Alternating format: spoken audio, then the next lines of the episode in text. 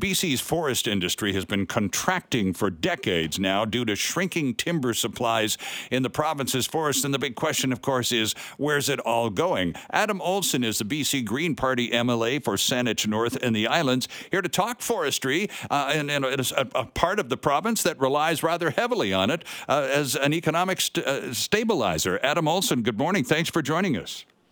Hey, good morning. Thank you for inviting me on your show. Well, it's good to have you with us, Adam. Talk to us a little bit. The premier went to the truck loggers convention a couple of days ago and uh, told the, the logger, the forest people, that the government has their back and announced some uh, some uh, funds for uh, retooling uh, uh, in Crofton and a few other grants. But in terms of the big picture, what does the government need to do to keep BC's forest industry as vibrant as possible?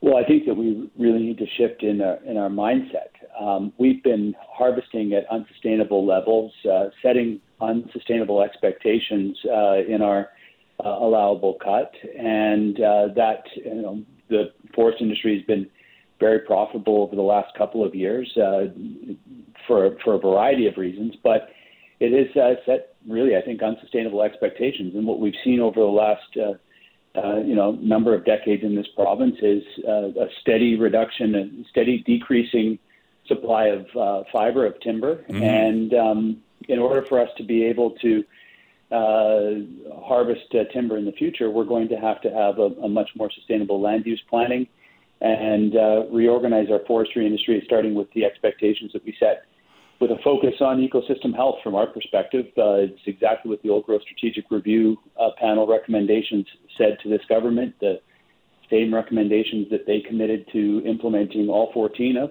and um, we've yet to see them uh, really take, uh, I think, productive steps towards changing the policy and the focus away from volume to value. Uh, the, the government has talked a lot about it, but uh, have not taken the the proper steps forward in order to be able to achieve it. And that's one of the frustrations that's coming out of the truck loggers convention in the last few days, Adam, is the fact that the uh, the forest industry people saying, look, what, what what we're really lacking here is a plan. Even if the plan tells us that we're going to have to reduce our expectations, it's still a plan. There isn't a plan yet, and it's driving everyone in the industry crazy to the point where, frankly, BC companies are investing elsewhere rather than here in their own backyards.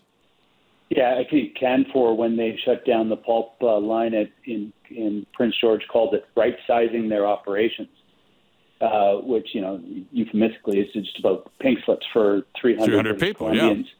Yeah. And uh, you know the the premier uh, scrambles up to Prince George and and does what a premier should do, and that's support those people who've been, you know, um, uh, cut loose from from uh, from Canfor. Meanwhile, Canfor is, has profited uh, you know, billions of dollars in the last few years uh, off of the, the BC forest and off the backs of the people that uh, that they just um, laid off, that they just uh, you know that they just uh, shuttered their their workplace. So, you know, I think that um, that the expectations of the forestry industry, and you know, we we saw it uh, in some of those releases coming out this week saying we need access to fiber. I, I think that um, the, the, the premier and uh, the, the minister of forests and the, the cabinet going up and and kind of scrambling out uh, some measures much needed. However, I think that the forest industry needs to be a part of uh, the solution. They need to recognize that access to fiber, uh, like we've done for decades in this province, is simply not possible when they have already uh, denuded much of the landscapes. You know, clear cutting um, hacking their way across the BC landscape. Uh, there just isn't the it, it, forests take decades to grow, you know, and so it's it's a long term, and we have a very short term plan. Everybody recognizes we have a short term plan in an industry that requires long term planning. Absolutely. And uh, so we're always going to get to the situation that we're in today.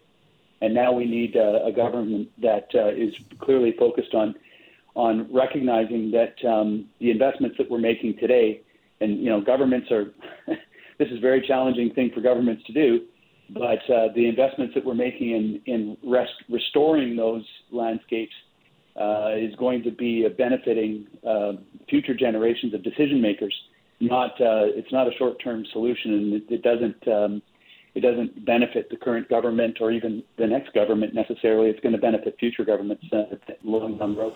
Yeah, Adam, not all the time in the world left here, but I really want to get the Green Party position on this one. This is something that British Columbians of all political persuasions have been bemoaning for decades, and that is our, our penchant for exporting lo- raw logs uh, rather than value added products. What's the Green Party position on raw log exports?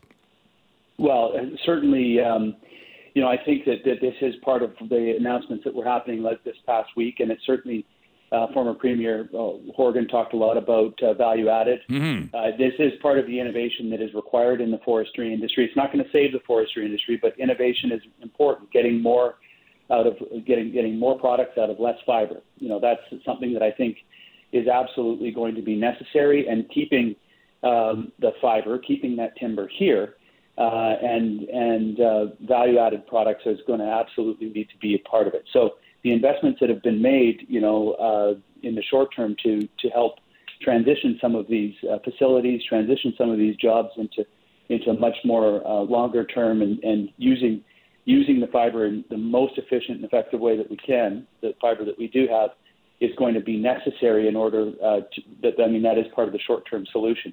I want to bring it back to the fact that we should not be, well, I'll just say we should not be exporting raw logs to answer your question directly. Okay. But the key thing that we need here, Sterling, is to shift the policy away from valuing timber alone and starting to value ecosystem health.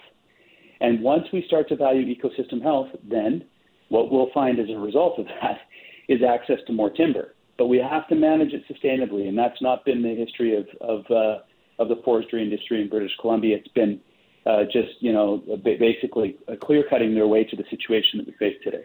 Adam Olsen, good to have you on the program this morning, sir. We appreciate your getting up on a Sunday to join us and, and talk forestry. Thanks. Thanks again for the invitation.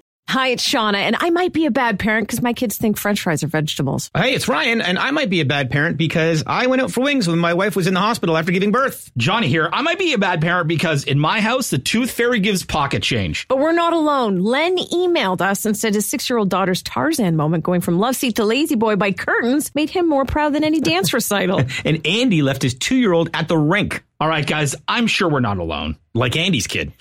For stories and confessions like this, make sure you check out our podcast. It's called Bad Parents, and it's available wherever you get your podcasts. I left a glove at the rink.